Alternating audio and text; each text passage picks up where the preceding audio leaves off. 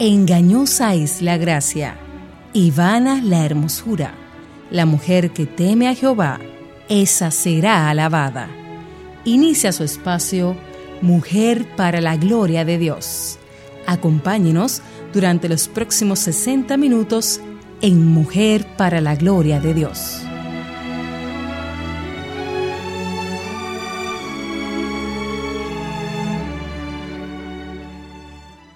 Limpiad la levadura vieja para que seáis masa nueva, así como lo sois sin levadura, porque aún Cristo, nuestra Pascua, ha sido sacrificado. Primera de Corintios capítulo 5, 7. Bienvenidas a este su espacio Mujer para la Gloria de Dios, una producción de Ministerios Integridad y Sabiduría del Ministerio de Mujeres ESER de la Iglesia Bautista Internacional IBI. Nos están escuchando a través de Radio Eternidad 990 o de su dirección en la web radioeternidad.com. Muchísimas gracias por su sintonía. Les saludan desde Radio Eternidad Santo Domingo, quien les habla, Aileen Pagan de Salcedo, y nuestra querida Katy Cheraldi de Núñez. Hola, Katy. Hola, Aileen, ¿cómo estás? Agradecida a Dios por estar aquí en esta nueva oportunidad, continuando con esta serie tan interesante, Katy, ay, ay, ay. sobre eh, Jesús en el Antiguo Testamento. Ay, yo he aprendido tanto, increíble. ¿Cuántos detalles Wow. tiene nuestro Dios? Y damos gracias a nuestro Salvador por permitirnos tener este espacio y poder hablar en su nombre y ser edificadas. Cada vez más consciente de que este es un privilegio que no merecemos. Aunque lo decimos toda la semana, toda la semana me da cuenta más y más Esa- somos más conscientes, exacto. que no lo merecemos. Nuestro deseo siempre es darle toda la gloria a Él, así como lo expresa el nombre de nuestro programa. Recuerden que estamos en las redes sociales y cada semana compartimos reflexiones, versículos bíblicos, artículos y todo lo que nos pueda servir para nuestro crecimiento espiritual y para nutrir nuestro llamado como mujeres que queremos vivir el diseño de nuestro Dios. Y también pensando en aquellas mujeres que por primera vez escuchan hablar de Jesús como Señor y Salvador. Recuerden que tenemos un nuevo segmento, ya tiene un poco más de dos meses, conectadas para su gloria, con escritos realizados por hermanas tanto de nuestra iglesia, la IBI, así como de otras iglesias, sobre diferentes temas de interés para las mujeres, como por ejemplo el artículo titulado Más que de inmediato, por la hermana Estela Loyo de López. Pueden entrar en la página de www.laibi.org en la sección Intégrate, luego Ministerios y finalmente en la sección de programas de radio. Y aquí encontrarán muchísimos artículos bajo el encabezado de Conectadas para su Gloria, todos escritos por hermanas de diferentes congregaciones en diferentes partes del mundo, más todas partes del mismo cuerpo que somos en Cristo Jesús. Una bendición realmente poder tener este espacio. Pues somos una familia universal, todas tenemos la misma meta de agradar a nuestro Señor con las habilidades y los dones que Él nos ha regalado y cómo no usar las redes que eh, están a nuestro alcance para difundir esta, el- su, para difundir su mensaje y para promover la unidad de su pueblo. Así mismo, Él es, él Dios de, lo- de los redes también. Amén. Las redes pueden ser redimidas y utilizadas para Amén. expansión de su reino. Amén. Pueden seguirnos en las redes en arroba mplgdd, tanto en Instagram como Twitter, como Mujer para la Gloria de Dios en Facebook. Y recuerden que a inicios de semana el programa es subido en la página de la IBI, en la sección de Ser bajo Mujer para la Gloria de Dios, también en la página de la emisora radioeternidad.com o directamente en Facebook con el nombre del programa Mujer para la Gloria de Dios. Aquí los programas están grabados y pueden volver a escucharlo y hasta compartirlo. Y por otro lado, Dios nos mueve a orar por ustedes, hermanas, y por esto hemos habilitado un nuevo email al cual pueden enviar sus peticiones de oración. Este email es mujer. Si tienen alguna pregunta o consulta en que podamos ayudarles, las pueden enviar también a esta misma email. Aclaramos siempre que aunque aquí estamos para ofrecerle nuestro apoyo puntual, recuerden que el pastor de su iglesia local es la máxima autoridad puesta por Dios para guiarles. Así es. Y una vez más les extendemos la invitación de que nos envíen sus testimonios de cómo el Señor ha obrado en sus vidas, ya sea a través de nuestro ministerio o no, y siempre especificándonos si quieren mantener su identidad anónima, pueden enviarla a nuestro nuevo email y si por casualidad ya lo habían enviado por Facebook o al mail anterior, por favor enviarlo nueva vez al nuevo mail mujer para la gloria de Dios. Estamos eh, trabajando continuamente con estos y, los vamos publicando a medida de que eh, los vamos eh, trabajando en, nuestra página. Y, hoy, ya antes de hablar sobre Jesús en la cena de la Pascua, como siempre, sí, siempre hacemos en Mujer para la Gloria de Dios, nos presentamos a, nuestro Señor en oración, pues sabemos que, que no somos dignas, que es su obra. Katy, si tú nos pudieras dirigir en oración. Claro, claro que sí, gracias. Nuestro Señor, nuestro Dios, el gran Dios que tenemos. Señor, no podemos hacer nada sin ti y por eso antes de cada programa venimos donde ti. Esto es tu programa, Señor, y nosotros queremos presentárselo para que tú sea dueño de todo de lo que nosotros hablamos. Nosotros queremos que tú nos mantienes en tu camino, Señor. Es tan fácil que nosotros apartamos de ti. Pensamos que estamos en el correcto cuando realmente estamos equivocadas. Y, yo pido, Señor, que tú nos mantienes en, la verdad, tu verdad, porque tú eres el único que tiene la verdad. Gracias por tu Espíritu Santo que has mandado donde nosotras para que podamos entender lo que tú has escrito. Gracias por toda la obra que tú estás haciendo no solamente en nosotras, pero también en aquellos que oyen el programa, Señor. Amén. Manténgalos, Señor, en tu carril también. Abre sus ojos para que ellos puedan verte en tu gloria, Señor, en, en todo tu amor, que ellos puedan ver cómo tú brillas, no solamente en el mundo, pero en sus vidas también. Amén. Te lo pedimos en el nombre de Jesús. Amén. Aileen, la semana pasada buscamos a Jesús en el pan sin levadura y vimos cómo Dios usó la levadura en muchos sitios de la Biblia para significar el pecado. Entonces el pan sin levadura representaba la pureza y la justicia moral. Es evidente, pues, que el único que ha vivido una vida en pureza y con justicia moral es Jesucristo. Amén.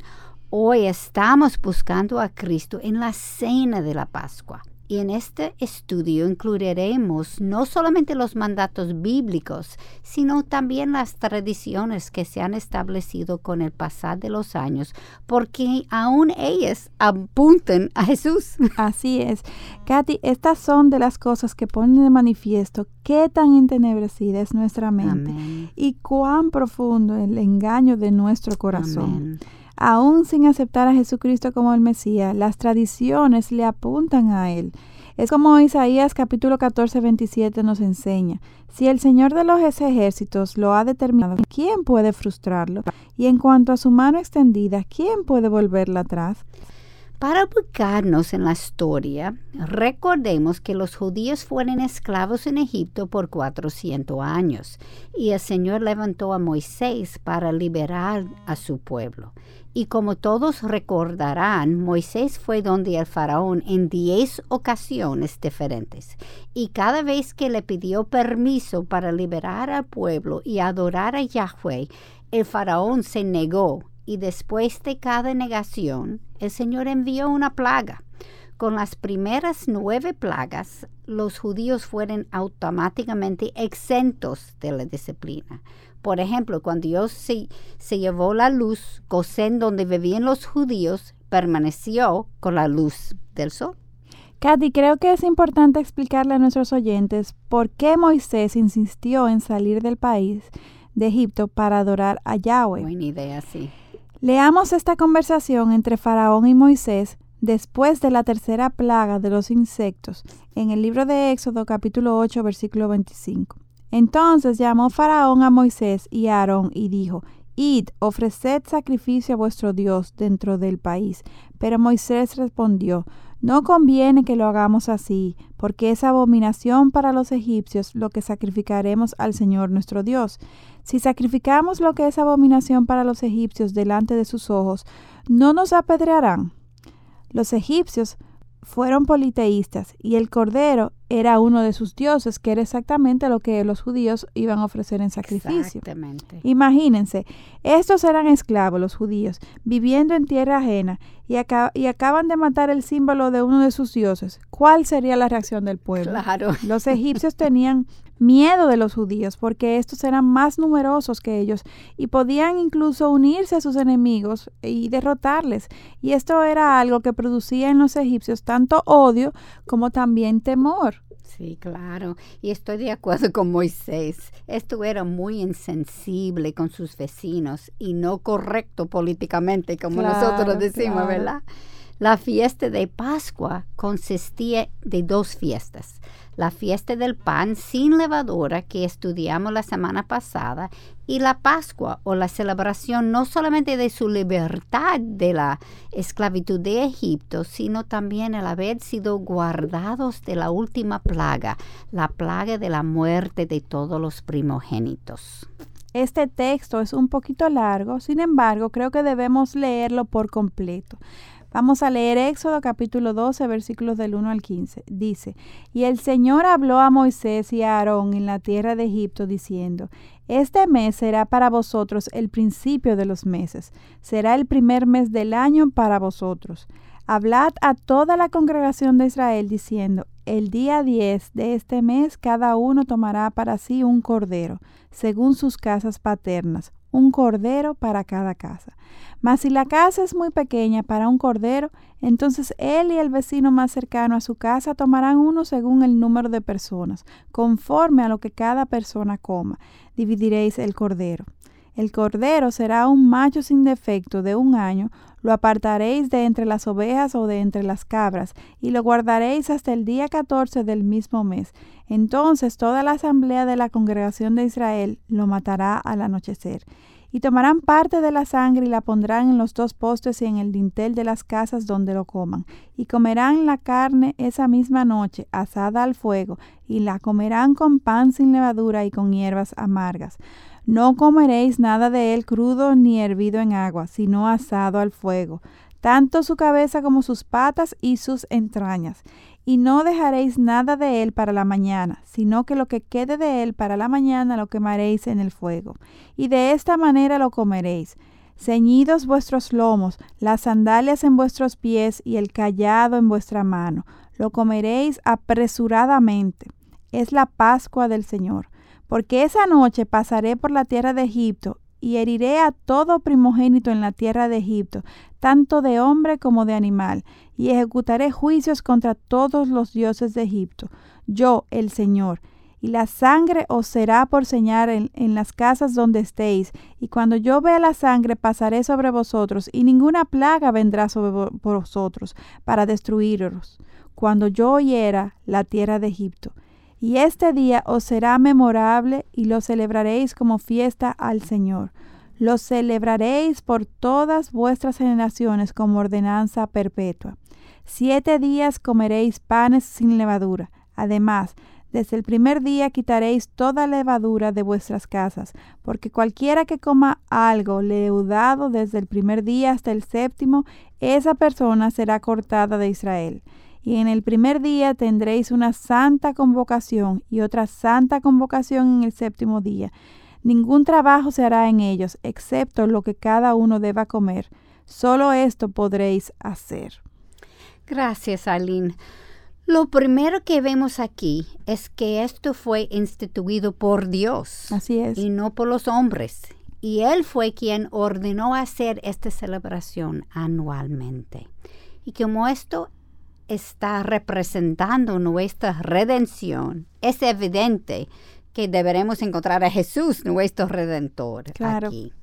Esta cena ocurre en el día 14 del calendario Nisan. Eso normalmente es más o menos marzo y o abril. Y obviamente en el tiempo de nuestra Pascua también, porque como estudiamos en el programa sobre el Cordero de la Pascua, la última cena de Jesús con los discípulos en el aposento alto fue la cena de la Pascua.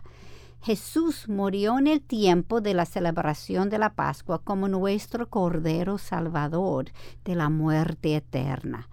La cena que los judíos celebran, celebraban se llama la Seder, que significa orden, porque la cena siempre sigue el mismo orden. Sí. Y la primera cena de Pascua ocurrió la noche misma de la décima plaga antes de salir de Egipto. El hilo conductor, ¿eh? Wow. Cómo todo sucede sincronizadamente.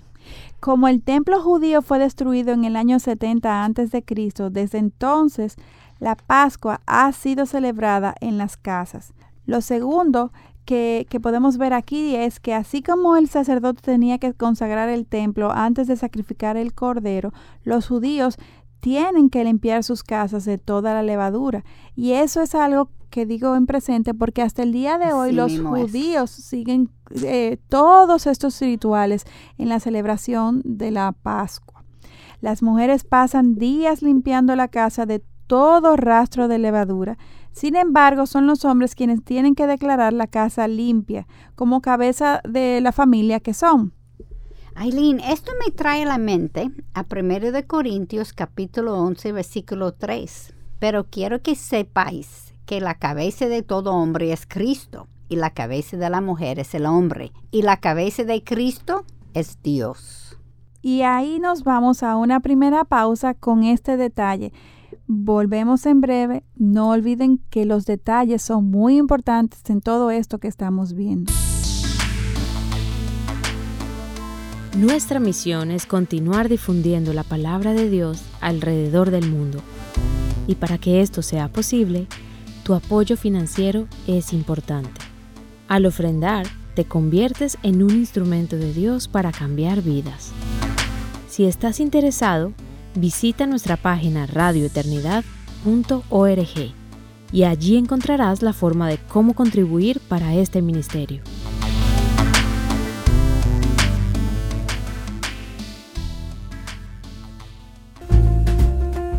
Felices de estar aquí con ustedes celebrando esta época tan especial para nosotros los, cristianos, el nacimiento de nuestro Salvador, el verdadero sentido de la Navidad. Aquí Aileen Pagán de Salcedo desde Mujer para la Gloria de Dios.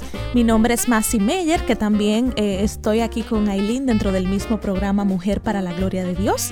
Y como dice Aileen, queremos desearles feliz Navidad porque los cristianos somos los que estamos de verdad felices en Cristo y sabemos que no se trata de, tradición ni de regalos, sino de Jesús. Mujer para la Gloria de Dios, somos un equipo de voluntarias encabezadas por Katy Cheraldi de Núñez, quienes celebramos gozosamente esta época del año, el nacimiento de nuestro Salvador, Emmanuel, Dios con nosotros, impactando el presente con un mensaje eterno. Y el principio de este mensaje eterno, justamente Cristo Jesús, nuestro Salvador. Felicidades.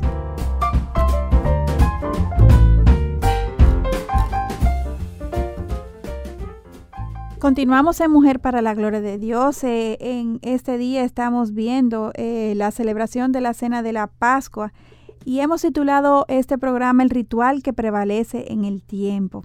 Y nos cuestionamos, como siempre, Mujer para la Gloria de Dios, que reflexionamos a lo largo del contenido del programa, si hemos visto a Jesucristo cumpliendo todas las profecías eh, citadas en el Antiguo Testamento si hemos estudiado, si hemos indagado, si hemos aprendido cómo Dios es un Dios fiel que cumple con todos sus planes. Amén. Y antes de irnos a, a, la, a la, pausa, estábamos compartiendo acerca de, de, los detalles que, con que se inicia la Así fiesta de, de, la, de la celebración de la el pan eh, eh, sin, sin, levadura. sin, la sin mujer levadura. de la casa, la madre o esposa tiene que limpiar toda la casa de toda la, la, levadura, cualquier cosa que tiene levadura, pero es el hombre que es la cabeza de la casa. Y una vez más podemos ver el hilo conductor de las escrituras. Dios no cambia. Amén. Entonces, continuando con los detalles de la fiesta sin levadura, como parte de la ceremonia, la mujer debe esconder algunas migajas de levadura en la casa y el padre y los hijos las deben de buscar. Con la ayuda de una pluma, una cuchara de madera y una servilleta de lino, el padre entonces busca las migajas y cuando las encuentra, las recoge con la pluma en la cuchara y las coloca en la servilleta. Y todo esto es, es con un detalle específico, una razón de ser. Y Luego, vamos a ver. Exacto. Luego toda la familia va a la sinagoga y después de orar, el padre tira la servilleta que contiene las migajas de levadura en una fogata que está prendida en la sinagoga y el padre entonces declara la casa limpia. Esta parte de la ceremonia se llama el Vedikah Chamet. Esto es en hebreo. Hebreo, sí. Es interesante. Mira, se tira la, las migajas que son la, los pecados, pero es en un lino. Así un servillete de lino que es lo que el sacerdote pone y se lo pone en el fuego para quemarse. Si eso no habla de Jesús, es increíble. Así es. Todo habla de Jesús, cada página. Esto simboliza que deberemos remover hasta el último pecado de nuestras vidas. Ahora entiendo mejor a lo que Pablo hace referencia en 1 de Corintios capítulo 5 versículos 6 a 8. Vuestra jactancia no es buena. ¿No sabéis que un poco de levadura fermenta toda la masa? Limpiad la levadura vieja para que seáis masa nueva, así como lo sois sin levadura porque aún Cristo, nuestra Pascua, ha sido sacrificado. Por tanto, celebremos la fiesta no con la levadura vieja, ni con la levadura de malicia y maldad, sino con panes sin levadura, de sinceridad y de verdad. Y quiero añadir que hoy en día, durante nuestra celebración de la Santa Cena en la iglesia, nuestro pastor siempre nos manda a examinarnos y pedir perdón por cualquier pecado que reside en nuestro corazón. Esto para no tomar la cena indignamente. Leamos Primera de Corintios capítulo 11, versículo 28 y 31. Por tanto, examínese cada uno a sí mismo y entonces coma del pan y beba de la copa. Pero si nos juzgáramos a nosotros mismos, no seríamos juzgados. Luego continúa la ceremonia con la madre encendiendo las velas de la celebración. Y entonces la madre abre el libro, el Haggadah, hebreo, entiendo, no es un idioma que manejamos. No. Y allí. si hay judíos escuchando, perdónanos. nuestra mala pronunciación. Pues entonces la madre abre el Haggadah, donde se encuentran las historias de lo que están celebrando y las oraciones de la Pascua. Todos cantan mientras la madre enciende las velas. Y es interesante resaltar que la mujer es quien siempre enciende las velas, porque es a través de una mujer que la luz del mundo llegaría. E Isaías, es increíble, ¿eh? e Isaías, oye esto, Katy, e Isaías predijo esto 700 años antes de que ocurriera. Él no es lindo. Increíble nuestro Dios. Y podemos leer esto específicamente en el capítulo 7, versículo 14, donde dice, el Señor mismo os dará una señal. He aquí, una virgen concebirá y dará a luz un hijo y le pondrá por nombre Emmanuel. ¿Y quién es esta luz del mundo, Katy? Aileen, eso es fácil. Leemos en Juan capítulo 8, versículo 12. Jesús les habló otra vez diciendo, yo soy la luz del mundo. El que me siga no andará en tinieblas, sino que tendrá la luz de la vida.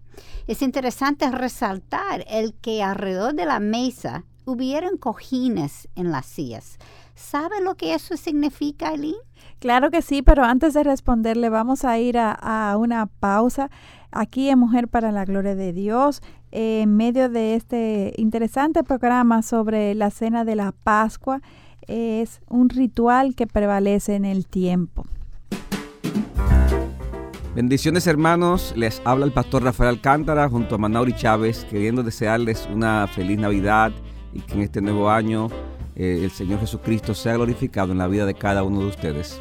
Nuestro programa Panorama Teológico le place saludar en esta Navidad, recordar el nacimiento de nuestro Señor Jesucristo y desearles un feliz fin de año, que la paz de nuestro Dios esté con ustedes. Amén.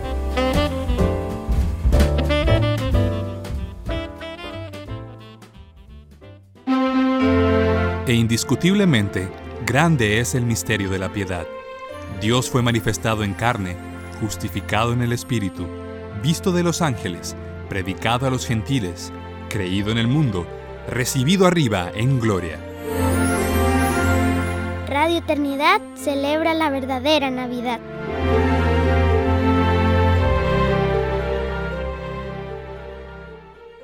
Continuamos en Mujer para la Gloria de Dios. En el día de hoy estamos viendo la cena de la Pascua. el ritual que prevalece en el tiempo. Y antes de irnos a la pausa, Katy, tú me preguntabas que si sabía el significado de... De los cojines en la cena. Y sí, claro que sí, pero tenemos que conocer un poquito más de la historia de Egipto para entender por qué tiene tal connotación unos simples cojines. Exactamente. Recordemos que los judíos fueron esclavos y en aquellos tiempos solamente las personas libres podían sentarse ante una mesa. Los esclavos permanecían de pie. Recordemos también que en la primera Pascua los judíos tenían que comer todo apresuradamente porque estaban huyendo de Egipto y tenían que tener, como bien específicamente lo, lo, leímos incluso, sus lomos ceñidos con las sandalias en los pies y el callado en su mano. Ahora que ya no son esclavos, los cojines apuntan a la libertad del pueblo que les permite sentarse en la mesa. Los detalles del Señor a mí me abruma. Así es nuestro Dios. En este punto de la ceremonia, el padre pone una túnica blanca de lino. Recuerde que hablamos de, esto en el, otro programa. Sí. Eso llamada kirul, al igual que como los sacerdotes usaban en el templo. Y luego se pone una gorra en la cabeza que simboliza una corona como los líderes usaban en el Medio Oriente. Todo esto representando que el padre es el sacerdote de su casa y el blanco simboliza la pureza. Y antes de seguir con el orden de la cena, quisiera explicar cómo luce el matzah, que es lo que es utilizado hoy en día. Ese es el pan sin levadura, ¿verdad? es como una galleta plana, horneada sin levadura, y los panaderos la perforan para asegurar que la masa no suba y como está horneada en un estante, hay líneas bronceadas que atraviesan la longitud del pan. Y como ya mencionamos, este pan representa la pureza y justicia moral. Katy, y tú mencionabas los panaderos y es una realidad. Hoy en día todo este ritual mueve a la comunidad judía. Hay panaderos que se dedican... Que siguen haciéndolo. Exacto. Y vamos a una comunidad judía, en esta época vamos a encontrar eh, todo, eh, la elaboración de todos estos eh, ingredientes que se usan para esta cena porque ellos continúan celebrando esta Pascua tal y como lo comenzaron a hacer desde cuando salieron de Egipto. Y esto, todo esto me recuerda eh, Isaías capítulo 53, 5. Sí, tú estás hablando de la perforación y, las líneas bronceadas. Exactamente, el detalle de, del matzo, de por qué tiene este, eh, eh, este, este, agujero y, esta marca de, la parrilla.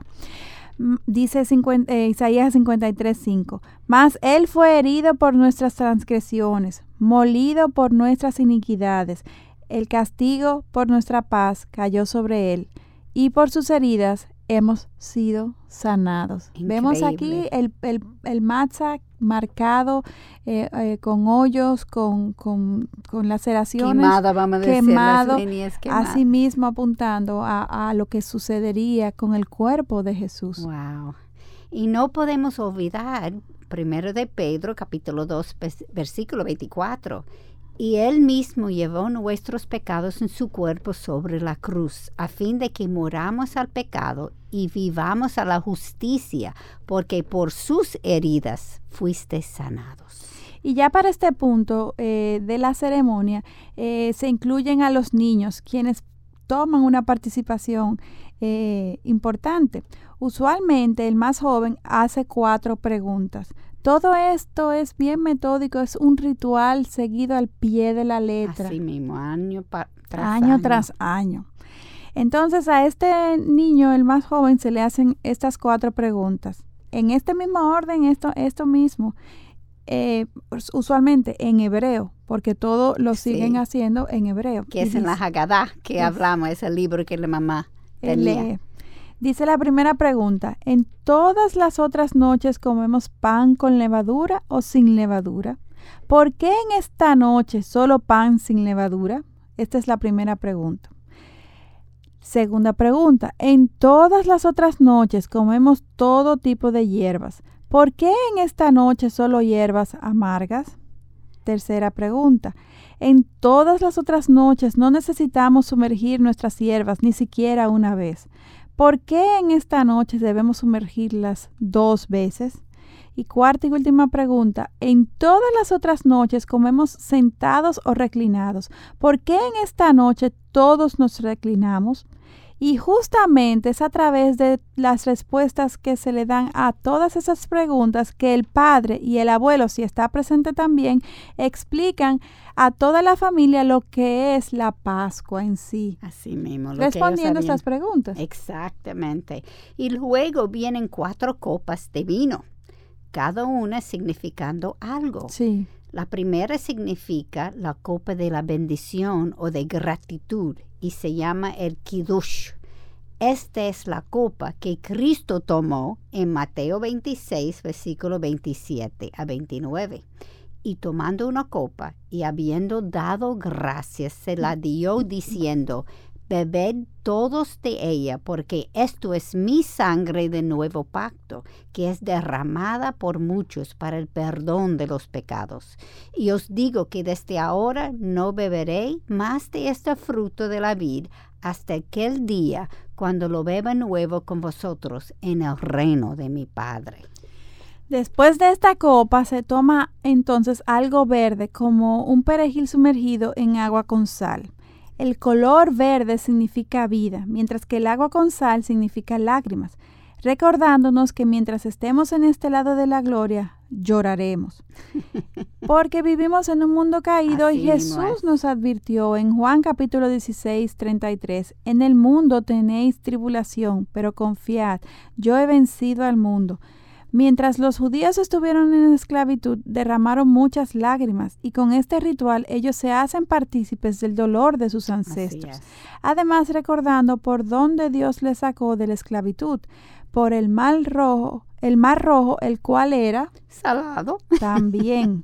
Hoy día, por la misericordia y gracia de, Dios, Jesús nos redimió del sufrimiento que experimentaríamos si permaneciéramos bajo la esclavitud del pecado.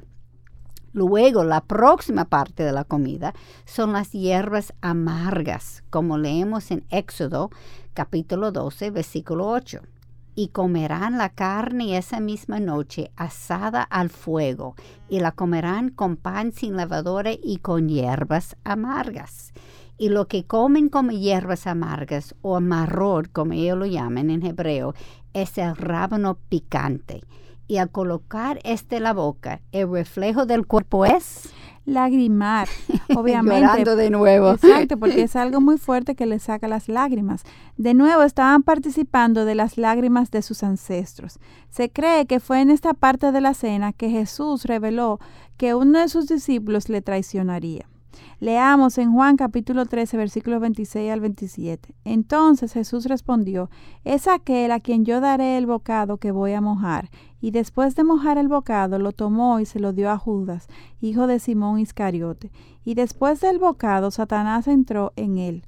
Entonces Jesús le dijo, lo que vas a hacer, hazlo pronto.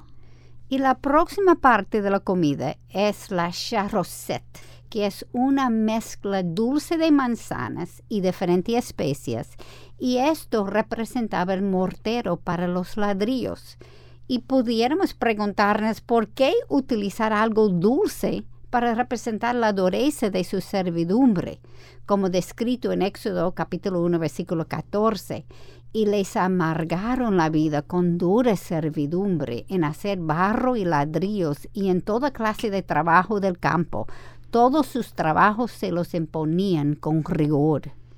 La realidad es que con la redención y una cosmovisión cristiana, aún los tiempos difíciles pueden tener algo de dulzura. Porque para los que aman a Dios, todas las cosas cooperan para bien, esto es, para los que son llamados conforme a su propósito. Romanos capítulo 8, versículo 28 y podemos confiar en Cristo porque Él ha vencido al mundo, como Juan 16, 33 nos recuerda.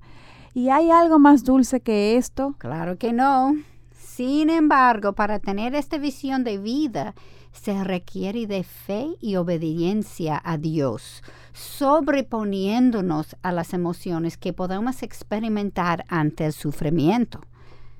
Es decir, que Dios nos garantiza su fidelidad aún en, en, las mayores de las agonías, como hizo con su pueblo con, bajo la opresión de egipcia. Y la realidad es que vamos a sufrir, eso es parte de esa parte de, de, de, la gloria, ¿verdad? No hemos llegado todavía, pero nosotros tenemos que enfocarnos Amén. en la realidad atrás de ese sufrimiento. Así es, que hay un siempre, siempre un propósito mayor, Amén. un propósito eterno de Dios para con sus hijos en medio del sufrimiento. Amén. Y con este pensamiento nos vamos a una pausa aquí en Mujer para la Gloria de Dios. Volvemos en breve.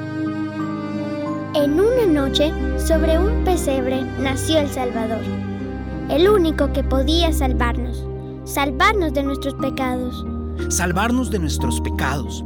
Acostado en un pesebre, rodeado de gloria, el Señor nos ha manifestado. Que ha nacido el Salvador. Emanuel. Emanuel. Dios, Dios con, con nosotros. nosotros. Radio Eternidad celebra la verdadera Navidad.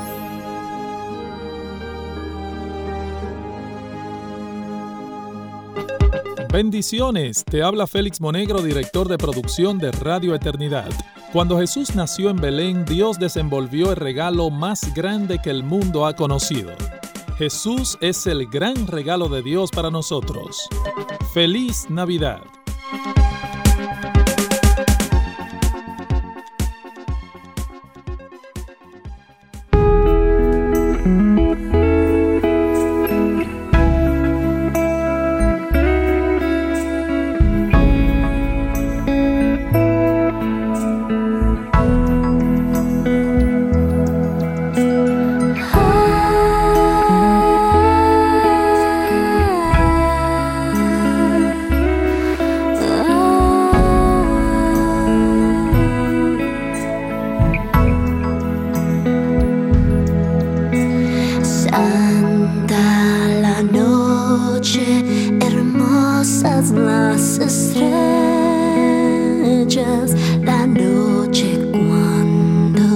Todo el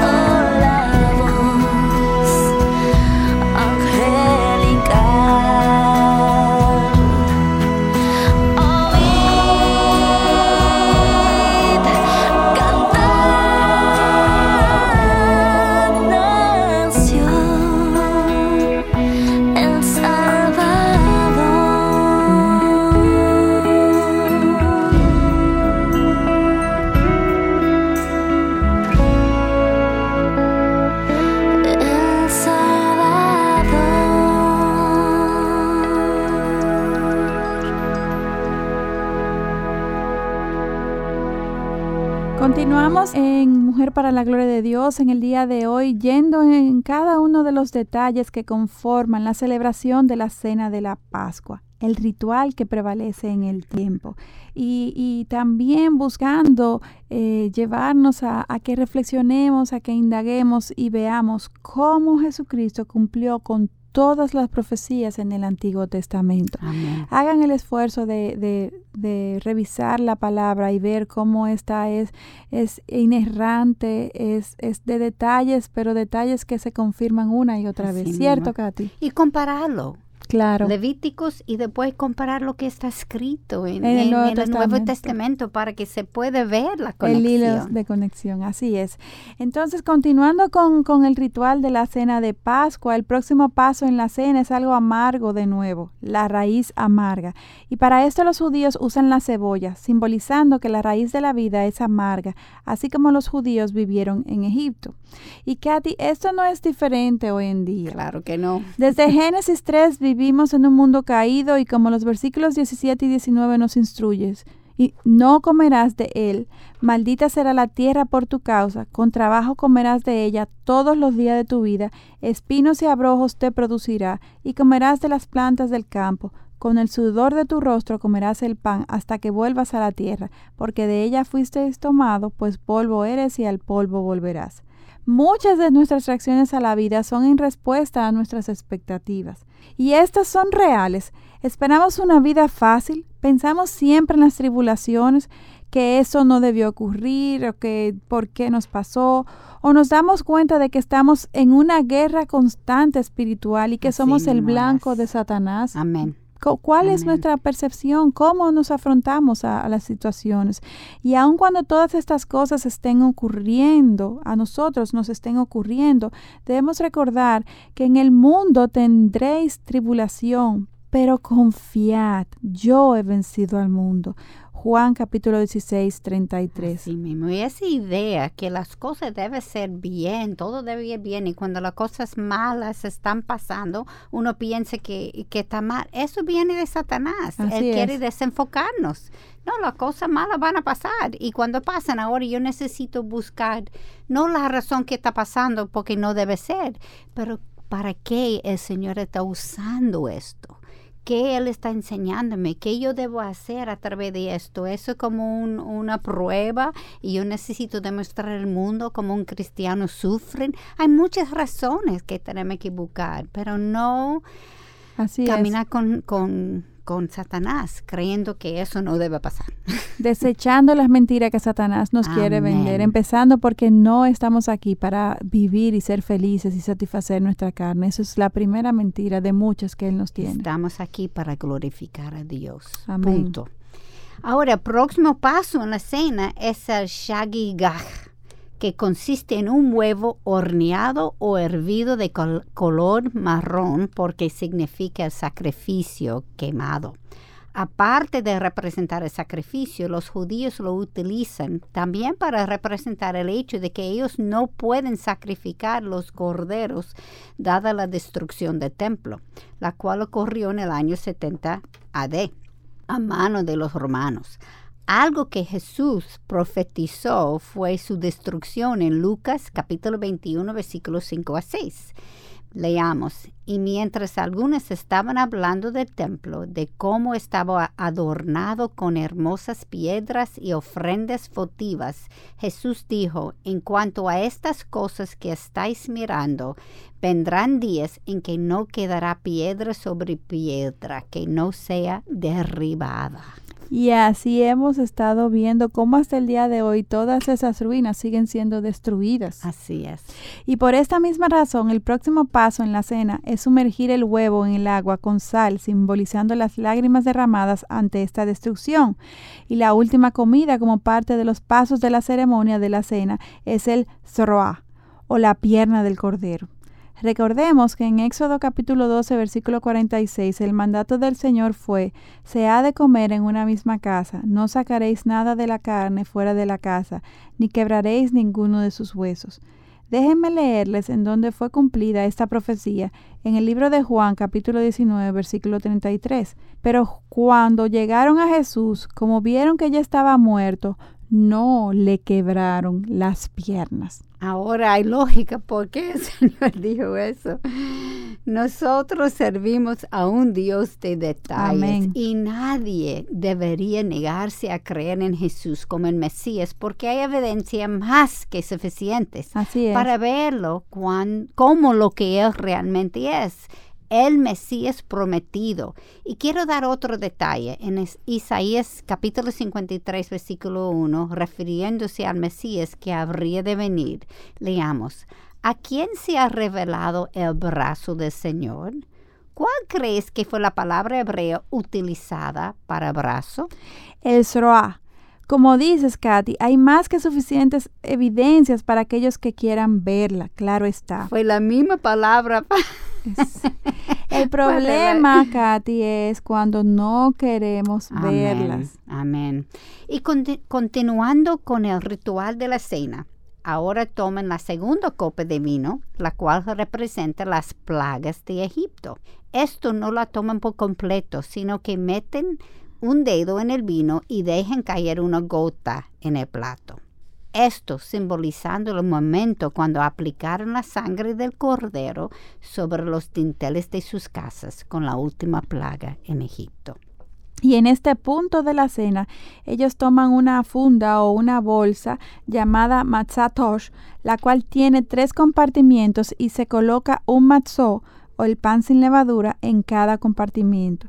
El pan que se encuentra en el compartimiento del medio se rompe y el cual es este llamado el aficomen y luego lo entierran fuera de la casa.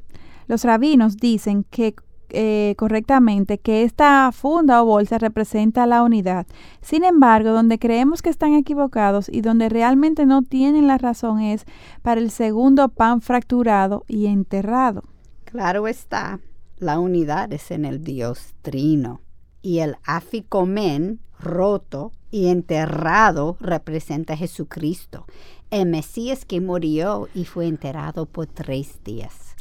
Los judíos piden a los niños salir a buscar el aficomen y cuando lo traen a la mesa, el líder le da un pedacito de este pan a cada persona en la mesa.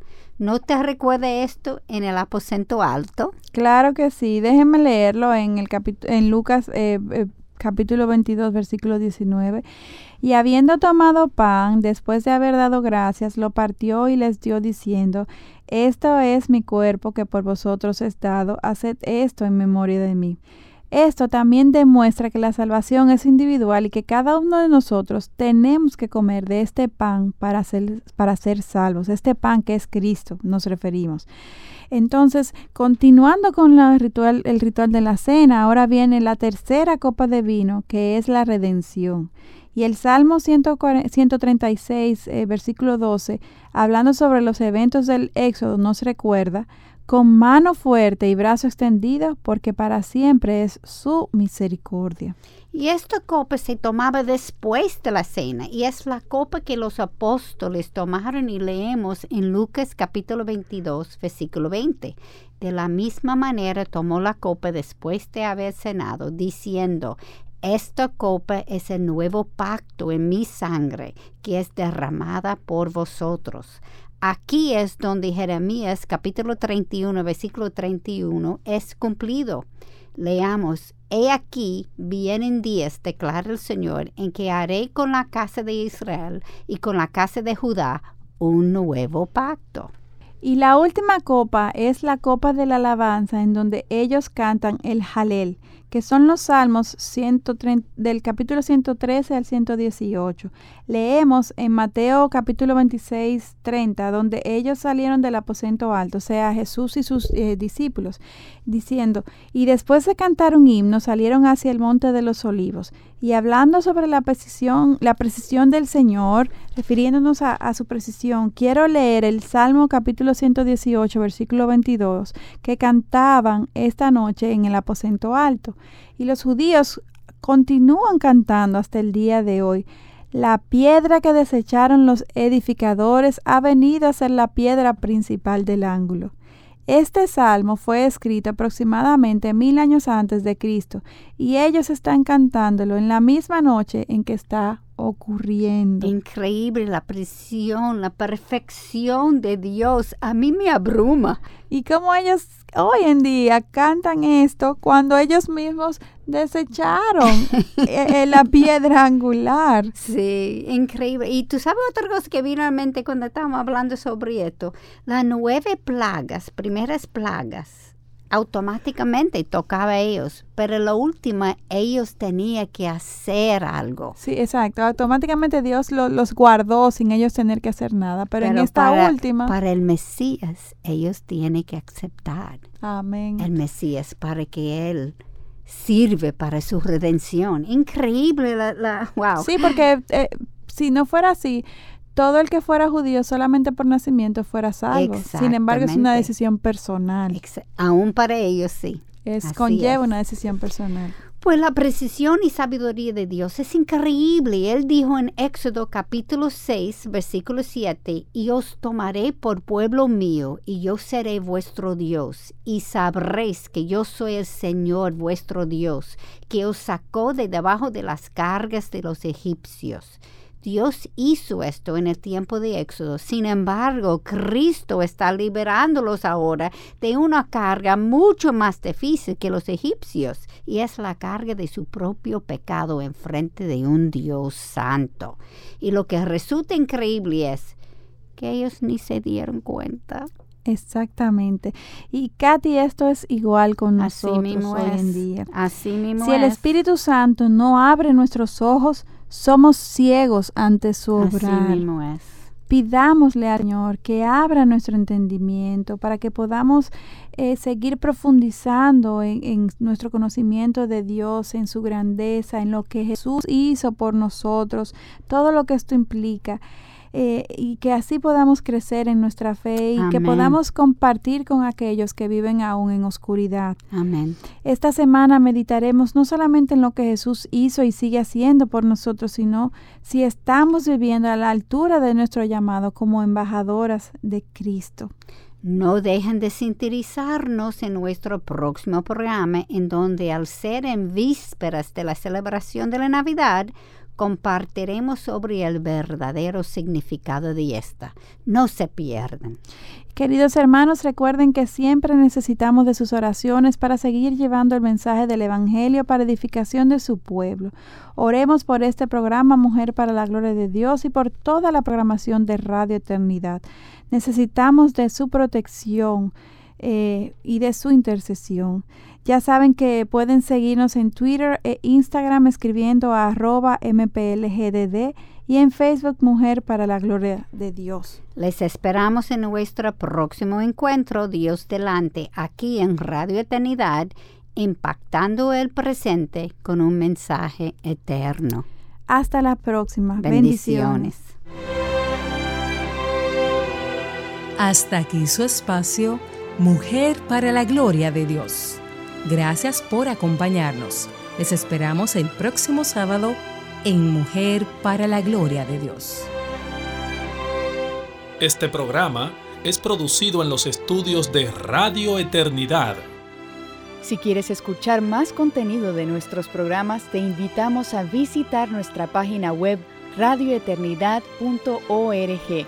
También puedes descargar y compartir nuestras diferentes aplicaciones para iPhone, Android, iPad y iOS.